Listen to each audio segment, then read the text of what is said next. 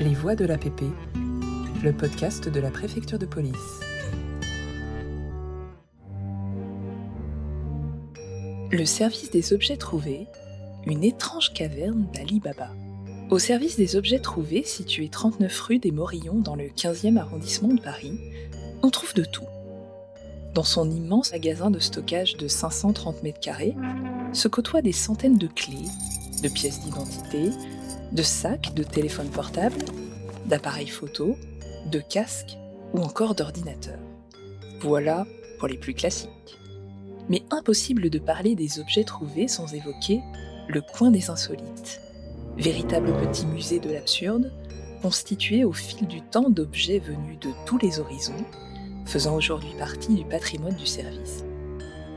Y cohabitent pêle-mêle une cornemuse, un accordéon, un coucou suisse, une collection de sabres chinois, une langouste naturalisée, des crânes humains, des urnes funéraires et autres poupées de collection.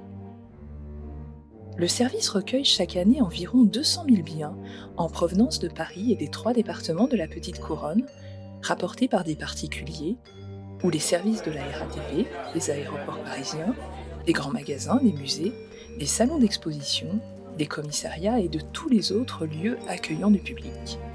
Car les étourdis égarent toutes sortes d'objets, dans n'importe quel endroit. Mais d'où vient ce service unique en son genre, devenu une véritable institution aux yeux des Parisiens et réputé dans toute l'Europe Créé au début du XIXe siècle, le service des objets trouvés a pris sa réelle consistance sous Napoléon Ier. Près de 10 000 objets y étaient alors déposés chaque année en vue d'être rendus à leurs propriétaires. Le service ne sera véritablement unifié et centralisé qu'en 1893 sous l'autorité du préfet de police, Louis Lépine.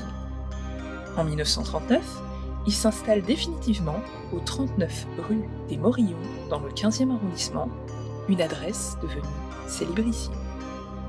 C'est sur ce site désormais mythique qu'aujourd'hui encore 36 agents répertorient méthodiquement, classent inlassablement et restituent dès qu'ils le peuvent les objets échoués dans leur mur. Une fois enregistrés dans la base de données du service, les trouvailles sont soigneusement classées dans ces locaux de stockage pour être retrouvées facilement afin de les rendre à ceux qui les réclament. Rien n'est laissé au hasard pour améliorer leur restitution. Le service des objets trouvés comporte même un département investigation qui s'attache à retrouver les propriétaires d'objets perdus en exploitant le moindre indice, tel qu'une marque ou un ticket de caisse. Près d'un quart des objets enregistrés sont ainsi restitués à leurs propriétaires chaque année. Un bon quota, compte tenu de la difficulté d'identification. Chaque objet est conservé jusqu'à un an avant d'être remis à celui qui l'a déposé, que l'on nomme alors l'inventeur. Si l'objet ne trouve pas de repreneur, il est vendu au profit de l'État. S'il s'agit de drogue ou d'armes, cela arrive, elles sont directement remises au service de police. Jusqu'à ces dernières années, le service des objets trouvés recevait près de 300 personnes par jour dans un décor resté dans son jus. Ceux qui venaient récupérer un objet s'asseyaient sur des bancs lustrés autour de l'imposante table en bois massif qui trônait au centre de la salle d'accueil. Un agent polyglotte vous accueillait derrière un digiaphone et enregistrait les caractéristiques de votre objet perdu dans son logiciel. Avec un peu de chance, il réapparaissait quelques minutes plus tard avec votre bien enfin retrouvé dans le magasin de stockage. Les plus anciens vous diront que le service était alors un lieu très vivant où l'on croisait tout type de personnes, habitués, touristes ayant égaré une valise dans une gare, sans oublier les éternelles têtes en l'air qui repartaient en oubliant carrément dans la salle d'accueil le bien qu'ils étaient venus récupérer. Mais avec un service public de plus en plus numérisé qui n'a de cesse de faciliter les démarches des usagers, toute cette effervescence est devenue un vieux souvenir. La mise en place d'une plateforme informatique des objets trouvés permet désormais d'organiser le travail à distance.